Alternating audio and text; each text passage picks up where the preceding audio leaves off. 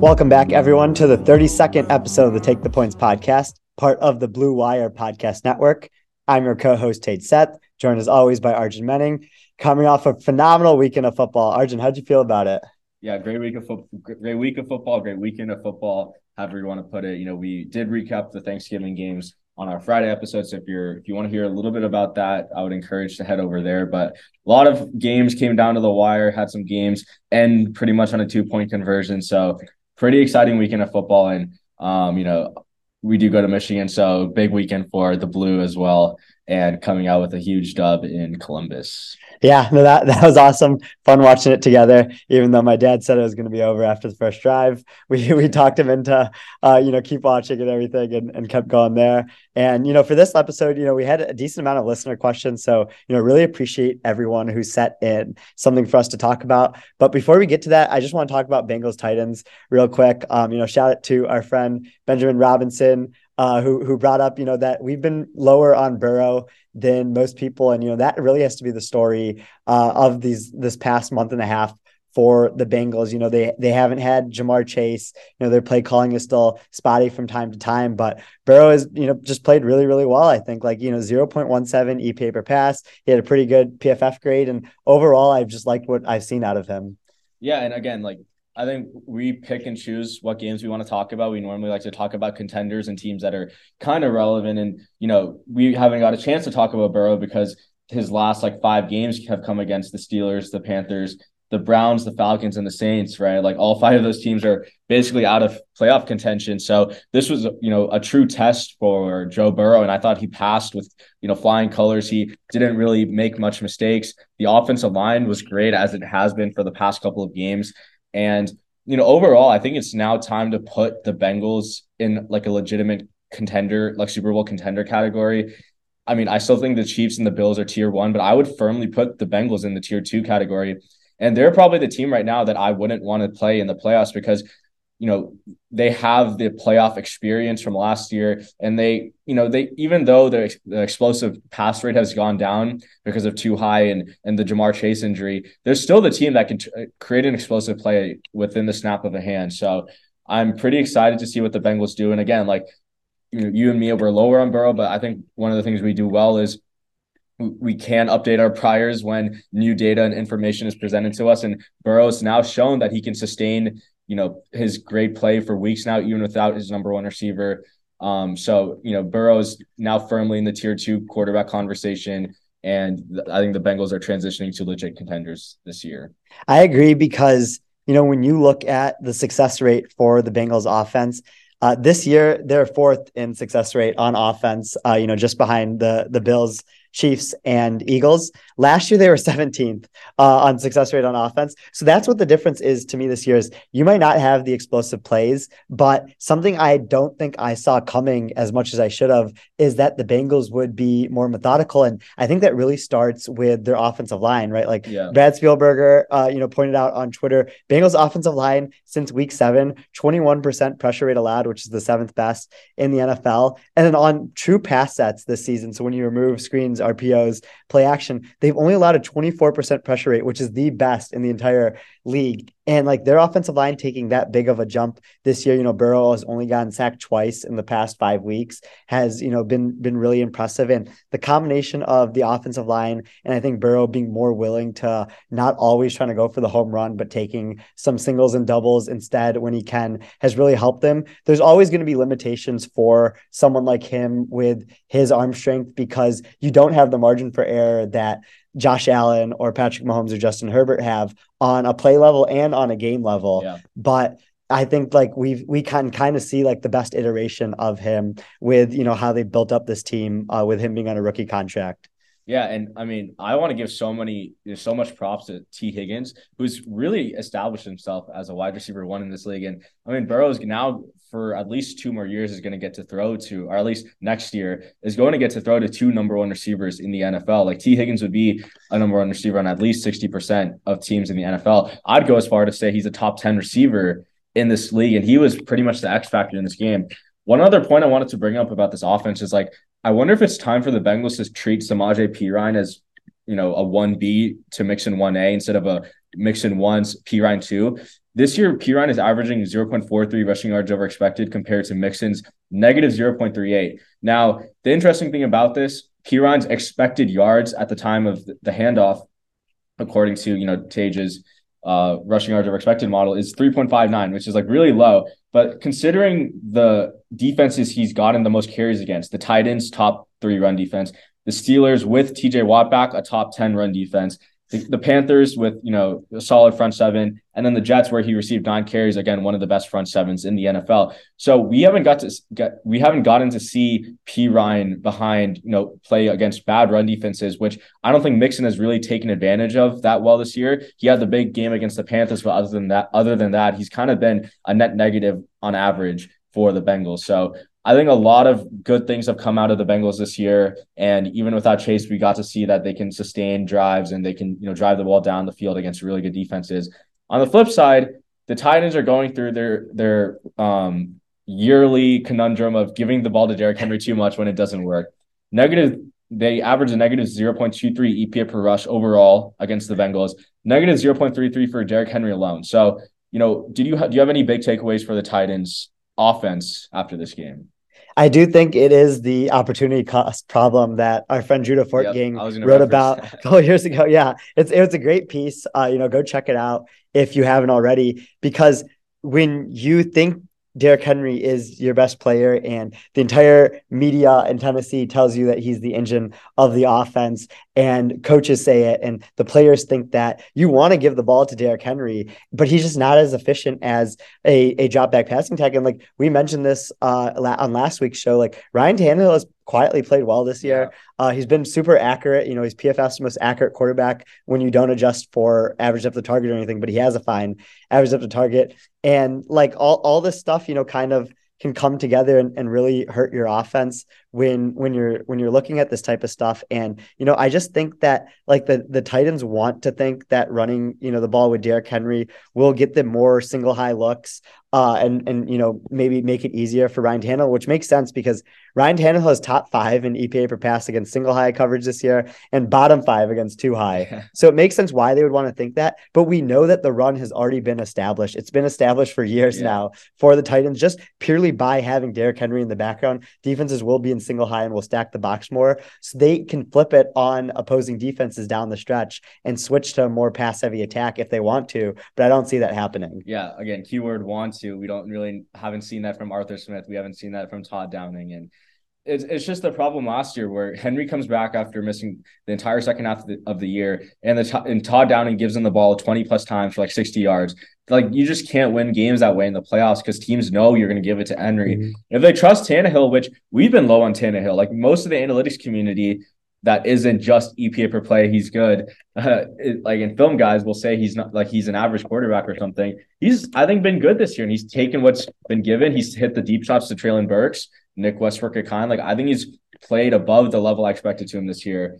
And you know, I think the Titans will have to kind of rely on him down the stretch. The last point about this game, I mean, we've kind of outlined how Mike Vrabel kind of just absolves anything analytics. But him uh, kicking it on, I think, like a fourth and four, fourth and five in the fourth quarter just ended the Titans game. They didn't get the ball back after that because the Bengals salted the game away from like for seven minutes. And, you know, the Titans only have one analytics staffer. I don't even think he's doing any game management stuff. He's probably more personnel or, you know, other uh, some things outside of coaching analytics. But that really cost the Bengals and or that really cost the Titans. And you know, those kind of like edges Mike Vrabel can make up for in other ways with his leadership, with how he prepares his team. But I mean, if you're Vrabel, you got to like really look into, you know, the past and realize the kind of severity of that decision to kick kick it to go from a seven point game to a four point game because you know that basically lost the Titans the game right there. Mm-hmm. Yeah, the the coaching was pretty big in this game because we saw Bengals defensive coordinator Lou Anarumo kind of do what the Titans defense does to most people, where they just have more grit than the other team. Um, you know, you brought up Mike Mike Hilton having five run stops. Yeah. You know, where, where he's tackling Derrick Henry, someone who's you know fifty to hundred pounds uh, bigger than him, and like that's just something that like Lou Anarumo, like get, like he just he's so good at designing specific game plans for the opposing offense that he's facing every week and making sure that his guys have a lot of grit and like they they just had more than than the Titans had in this game, which is really interesting. You know, when we go to um Browns Buccaneers here, like the like the Bucks are like kind of the opposite of that, right? Like they they just don't have much passion, much much perseverance right now. It it seems like, and like that starts at the top with Todd Bowles. So kind of like to take you know everyone threw his his fourth down into this game. Fourth and two with 240 left in the third quarter on the plus 37, so the Cleveland side of the field. You in this situation, you either kick the field goal, which you know you have probably a 50, 60% chance of making, uh, or you take or you go for it and you try to you know hold on to the ball, keep moving it down the field. He did door number three, which was uh, taking a delay game, punting it into the end zone, so you only gain 17 yards of field position if you just went for it and, and missed. The next drive, fourth and three at midfield, he punts again. And and then you know the the punt after that, his defense allowed a fourth and ten touchdown, uh, which was an insane catch from Njoku. But yeah. like Bowles' decisions lost the Bucks the game. Yeah, I agree. Just the coaching for the Bucks has made no sense this year. I was like looking into something for the Chargers in terms of like no huddle stuff. The the Buccaneers have the number one offense when running no huddle this year. When Brady like just like understands he has the personnel mismatch, when he sees a, a linebacker or a slot corner that he wants to pick on a play after that a successful play, they've been the best offense in the league. Like it's not even Todd Bowles, like Byron Leftwich, I don't think has got you know been very good mm-hmm. this year, which is super surprising given that he was one of the hottest head coaching candidates on the market last year, right? And I I really like question how much of the Buck success in 2021 or 2020 has been Brady versus Bowles uh, and Brady versus Leftwich, even Arians, right? So I think coaching has held the Bucks back for this pretty much a, lar- a large part of the season. And I mean the the Browns, I, I just like I can't even speak on how how well they came back in that game. And the, the Njoku catch is definitely a top five catch of the year candidate. But you know, staying on the Browns, like you know, now obviously they're going from Brissett to Deshaun Watson.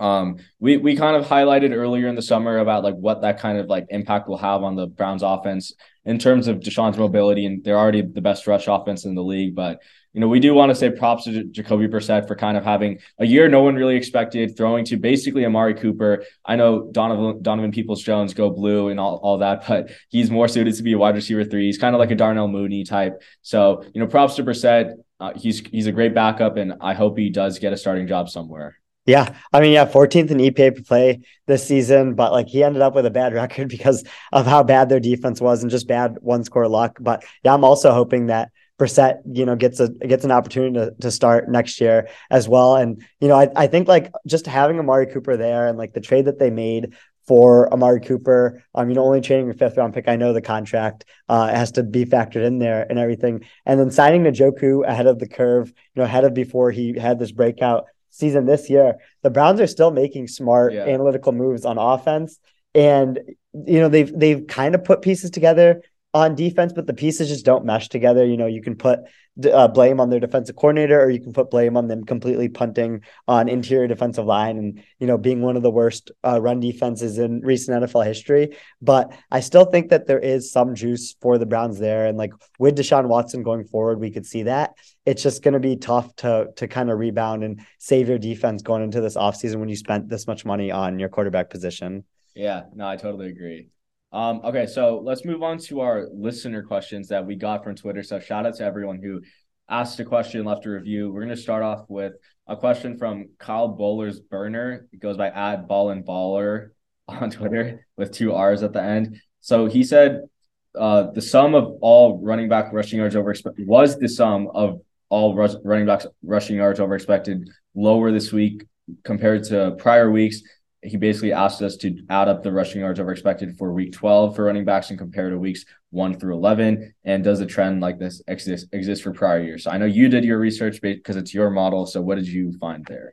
Yeah he's he's right about this. Uh the first five weeks of this season the total rushing yards over expected for each week was about zero which makes sense the last five weeks, the rushers haven't had a week above negative 100 total rushing yards over expected. Yeah. Uh, week 11 was particularly low, is the lowest of the season. Week 12 was also pretty low, but not as low. And then we see a trend throughout the season where rushing yards over expected usually starts off pretty low. It'll peak around week five, then it'll valley again uh, from week five to ten, and then it'll it'll slowly work its way back up as we get close to the playoffs. And what I kind of thought as my my theory or my hypothesis for this is teams find their best running back by week five and they start running them a ton. And then those running backs get injured or they get burnt out or they they have too much of a workload. And then they they kind of crater going into week 10. And then the, the teams start to either give more workload to a fresher running back or a healthier one. And that kind of leads to the uptick. What do you think about that theory? Yeah, no, I completely agree. Like we we just talked about Samaje Perine, and he's kind of the best example of that. Mm-hmm. Mixon is the kind of you know work workhorse running back gets 18 to 20 carries a game or something. And Perine's more fresher, hasn't really seen a ton of carries, and he is, you know, averaging up, I think what we said, 0.43 EPA per or 0.43 rushing yards over expected. And It's kind of like, you know, we don't pride ourselves and we don't want to pride ourselves on being a fantasy football podcast, but like it's also the fantasy football thing. Like usually like the championship games are also won by these waiver wire pickups like mm-hmm. backup running backs who get thrust into these starting roles either because a team is resting a veteran guy or, or their running back gets hurt down the stretch so you know i think it's a it's pretty interesting obviously there's some survivorship bias there just for running backs that stay on a team versus get getting cut like melvin gordon or even getting injured like a Javonte Williams but definitely a very interesting question appreciate kyle bowler's burner for asking that um Let's move on to a question by username Buff Bree at Buff Bree five thirteen on Twitter. They asked, "How would you fix the Ravens? They make me mad." uh, why don't you kick it off here? Yeah, I mean, first of all, I don't think the Ravens need too much fixing. Yeah. They rank seventh in offensive EPA per play on the season, tenth since week ten, so it's not like they're in a slump or anything. I do think the Ravens need a tune-up at positions that really affect the passing game because they don't have depth at positions like wide receiver and cornerback. And I think that really affects them.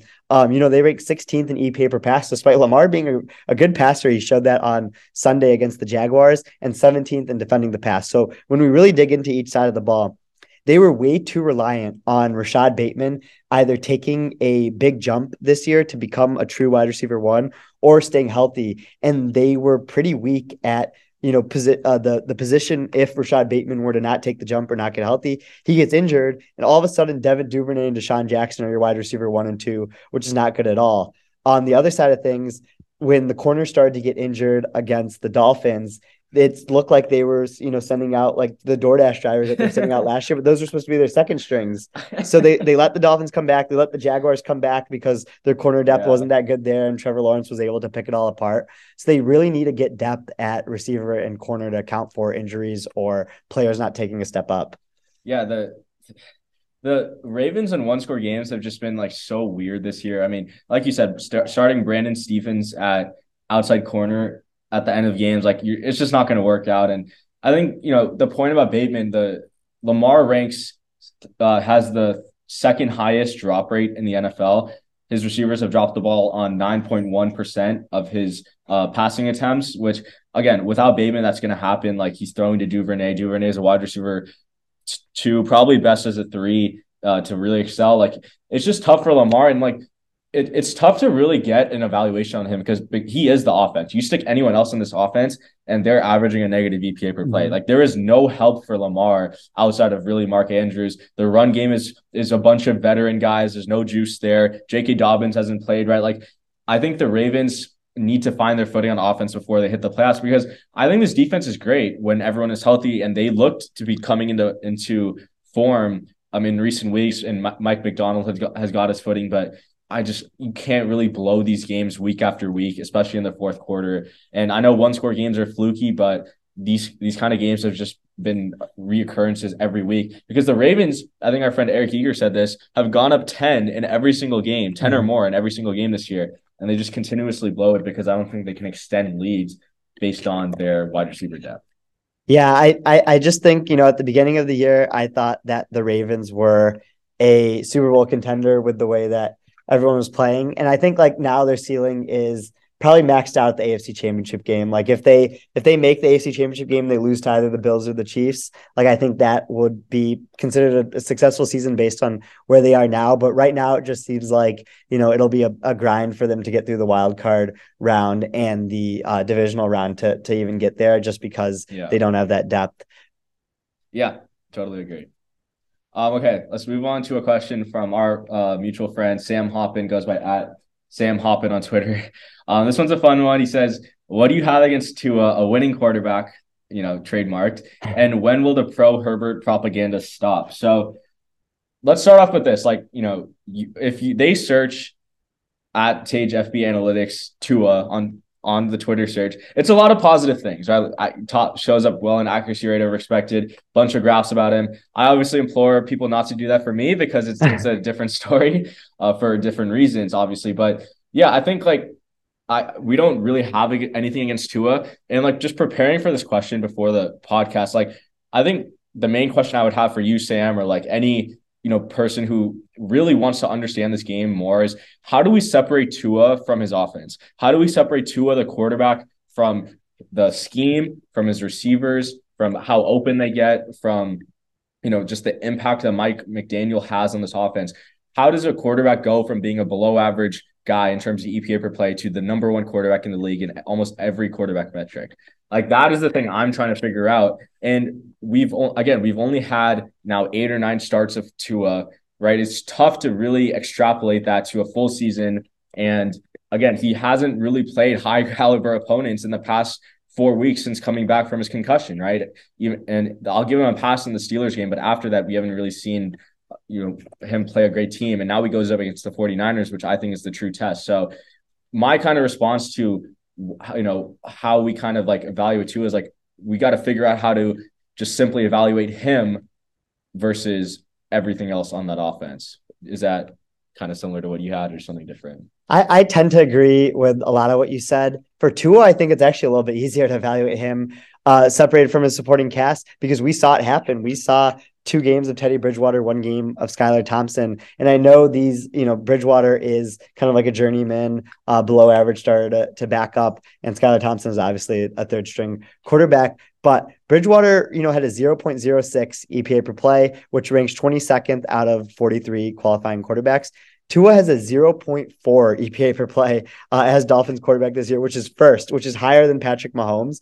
So we can see that, you know, it's a very small sample size for Bridgewater. But when you take Tua versus Bridgewater in the exact same circumstances where Tyreek Hill and Jalen Waddle and Mike McDaniel were all there for all of these games, we can see that Tua has been better than than Bridgewater this year. And like the most impressive thing for me about Tua is there hasn't been a weakness for him in yeah. this offense that's been yeah. found yet. Two high, he's first in EPA per pass against. Single high, he's first in EPA per pass against. You can't blitz him because he'll pick you apart uh, with with Hill and Waddle. Rushing four and dropping seven doesn't work. Man and zone coverage doesn't work. He still has a positive EPA per pass when pressured. Only him and Josh Allen have that in the league. So like that's like the crazy thing is like all these other high end passing attacks that hasn't been Patrick Mahomes and Josh Allen. There have been weaknesses found about them, like the Rams last year. The drop eight stuff killed yeah. them for a month throughout the season. For the Bengals, we you know we talked about how the cover two stuff like really messed with them you know, there's there's other quarterbacks that have had weaknesses found out against them, and like I'm sure Tua's will get found eventually. But eight games of this happening where it hasn't been found is pretty pretty insane. I think. Yeah, I think the one pushback I would say there about your Bridgewater, Skylar Thompson point, like Bridgewater and Thompson played the Vikings, the Bengals, and the Jets, all three of defenses which are above average in EPA per play allowed. So, you know, again, Tua's had has not had the gauntlet of, of the schedules going against the Texans, um, you know, the Bears, the Lions, the, the Browns. Like it, it's not that tough of a schedule. But I, I do understand your point. It's obviously like go like pretty much eight times uh, Bridgewater's EPA is, is something that's not easy to do. So obviously giving a lot of props to Tua. And uh, to Sam's second point, when will the pro Herbert propaganda stop? It won't. Uh, Herbert's, you know, Herbert to me is what ta- Stafford is to Tej. Like if Herbert leaves, I'll you know I'll still root for him and everything like that. And you know Herbert for all all its you know pretty much like all the stats that have come down on him this year, he's still, you know, I think he's just getting healthier and he's put together, I think, a couple of good weeks. So um, excited to see what both quarterbacks do to finish the season, and I hope both quarterbacks are able to make the playoffs and potentially get a matchup at some point. I think that the 2021, uh, sorry, 2020 quarterback class, Burrow, uh, Herbert, um, Allen, and or sorry, not Allen, Tua and Hurts just need to do like a round robin tournament. Yeah. So that we can like finally just nail down like who who the best is because like these will just be debated forever. Um, we I think we have you know more sophisticated debates about it on Twitter than Emmanuel Acho does when he does whatever show he's doing. But there's still you know pretty a lot of toxicity about these these quarterbacks in, in that class. Yeah, I agree. Okay. Next question comes from Vinny Calabrese or Calabrese. I apologize if we butchered your if I butchered your name. Goes by ad Vinny Cal. Should the Bills still be considered the number one threat to the Chiefs in the AFC?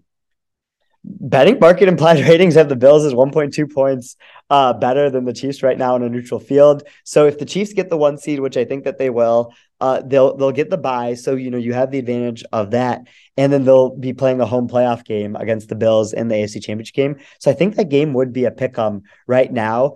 Uh, and and you know PFF's model has the Chiefs as 35% to win the AFC, Bills at 24%, and then it drops all the way down to Titans, Ravens, and Dolphins at 10, 9, and 8% respectively. So I do think that the Bills are the biggest threat to the Chiefs right now. The Bills are just in a little bit of a slump right now, whether it's Josh Allen's elbow or, you know, the design rushing game outside of Allen mm-hmm. not being able to, you know, get a lot of juice flowing or just their secondary, you know, having some communication issues or, you know, as as they get healthier and all that stuff. There's there's small things that, you know, they're capable at the Bills, but you know, really at the end of the day, when it's Mahomes versus Allen, it's just going to be whoever makes that that last play in the fourth quarter, like it was in the divisional round, or sorry, the yeah, the divisional round um, a year ago, like it was in the game that they played early in the season. It's it's just who gets the ball in the last drive and who makes a big time throw on that last drive.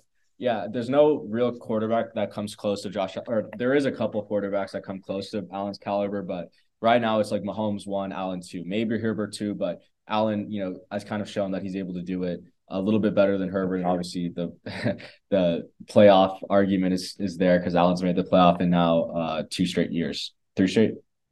I think three straight. Yeah. yeah. So um yeah, Bills are still the number one threat and they should get Tre White back. Hopefully they get Von Miller and, and Greg Rousseau back at some point before the playoffs because you need as many defensive guys as you can to stop Mahomes. Um okay, let's move on to this question by Jake, goes by at the J Wall 567.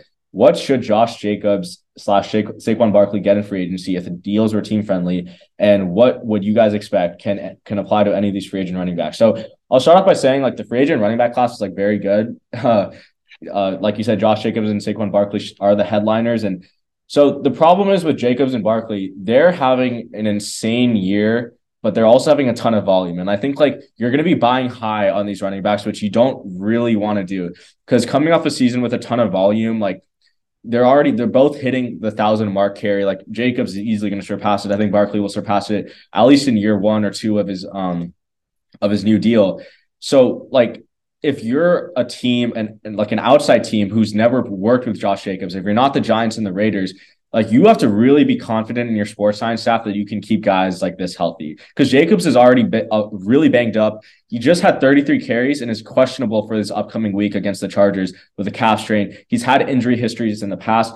But despite all of that, he's a very good running back. Mm-hmm. I think he should easily be in that tier one or at least tier two of running back. So tier one is McCaffrey, Kamara, and Elliott, 15 mil or 16 mil. And then tier two is the Dalvin Cooks, Nick Chubbs, Aaron Jones at about 12 mil. I don't think he's tier one. Actually, I'm going to say he's, he's more of a tier two guy. I could easily see him getting 12.5, 12.6 on the market three years, four years. If he resigns with the Raiders, I think that kind of first round pick bias will kind of play into that, that he's a homegrown talent and, you know, he's kind of fought through a ton of injuries. And I think he goes up to 13.2, 13.3 mil. But if he goes and signs elsewhere where teams are not as familiar with his injury history or like how he performs in that scheme, I think we see him closer to getting like 12 12.3, 12.4 million dollars. Yeah, I mean, you're you're the contract guy, so I usually, you know, give it to you on on this one. Just when I was kind of looking at, you know, kind of how the the running backs are tiered contract wise, there's no running back that makes between eight million dollars and twelve million dollars, yeah. uh, you know, APY in the NFL right now. And I think Wall Jacobs' agent or Saquon's agent will fight for between 12 to 15 uh, million dollars a year. I don't think if they were to come back on team friendly deals, because I think what both the Raiders and Giants are trying to do here is they're saying we're probably not going to re-sign you, so we're going to run you into the ground this yeah. year. We're going to work up your carries because we don't really want to. Both of them have performed really well, so maybe they're reconsidering signing them. I think they have to get paid between eight and twelve million yeah. if the team actually wants to take them back because they understand better than anyone the limitations of you know kind of like giving such a big workload to these running backs. So you know I think that you know, these running back like James, James Conner, Leonard Fournette, Nyheim Hines are making six, seven million. So they're going to get more than that. Yeah. But I don't think they can get Aaron Jones, Nick Chubb money at 12 million if the teams, decide, if the, their original teams that they're playing on right now decide to go forward with them. Maybe they get that on yeah. the open market. Yeah. And again, like these numbers we're referencing, like we have to account for inflation here. So, and the problem, like we have to account for inflation, number one. So the 12 is more like 13, like 12.6, 12.7. But also, like you literally look at the top the top contracts, everything above 12, 12 million dollars are re-signed, right? So mm-hmm. if the Raiders and uh, Giants don't re-sign Jacobs and Barkley respectively, like it's going to be very tough for them to get a big deal on the open market. Like they're very talented players, but they're hitting that threshold where eventually we see efficiency fall off. So it's a it's a very tough decision. You know, the running backs don't matter movement is I think sometimes goes too far because obviously for some offenses like the Raiders and the Giants, they do matter a bit. Um, but it's I, I could definitely see them getting above 10 million if they leave their respective teams. But the only way they're going to be a tier two contract is if they resign, and that's just pretty tough to do given that Joe Schoen and uh, Dave Ziegler did not draft these two running backs, and they're you know part of a new regime. Yeah, no, I definitely agree with that. Okay, last quarter, last question we have from our uh, from Twitter from JP goes by at JPMR34. What are your top five individual QB seasons? So let's just do this quickly without giving too much of a reason, but we can, you know, you start, start off one, I'll go one, and then from there. Mm-hmm. Mahomes for me. Yeah, Mahomes number one, and then Allen number two. Allen number two. I have Jalen Hurts number three. I have Joe Burrow number three. Okay. part of that is you know the discussion we had earlier in the mm-hmm. episode. Mm-hmm. And then I have Joe Burrow number four.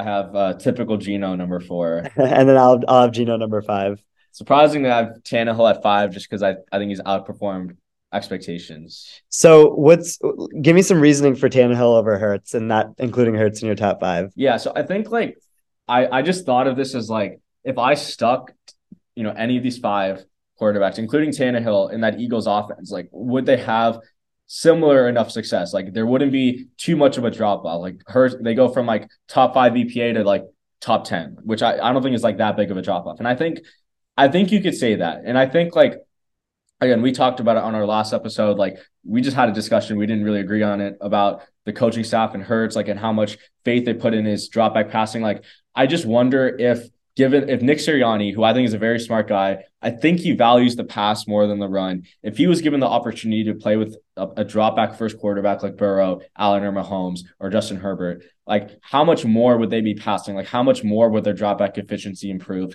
with you know a quarterback like that versus Hurts? That's kind of why I put Tannehill in there, just because I think he's overperformed my expectations based on what I had for him in the preseason and like especially given the receivers he's throwing it to. Mm-hmm. I, I can kind of see that, but if you're going to talk about the signal and volume with Hurts, then you have to talk about the signal and volume with Tannehill. Yeah. Like it's clear that the Titans don't want to put the entire offense on him, and that might be because of Derrick Henry, like we talked about earlier. But like they just don't like when Tannehill has to drop back more often than they're running the ball in these games, and I feel more comfortable with you know, dropping back or doing design runs with Hurts because of what a rushing quarterback can do to free up your design run game and like the kind of like what Miles Sanders you know, who's I don't think that great of a yeah. rusher. You know, his efficiency has been good this year though. Yeah. Uh, because of Hurts like moving linebackers away. I just don't think Tannehill gives you that. But then I don't know if that should be factored in top five individual quarterback seasons. That might just be, you know, something about rushing quarterback value going forward. Yeah. Uh, you're you're right. And there is a signal in volume. It's it's the whole whole Russell Wilson conundrum, which somehow got brought up on Twitter by I think Ethan Douglas, our mutual friend, yeah. and you know Robbie Greer commented on it, and then Udit, who works for uh, Sumer Sports, another friend of ours, you know, we went back and forth. So there's definitely a signal and volume. I think part of it is also the Titans just don't have the supporting cast to sustain a high drop back volume.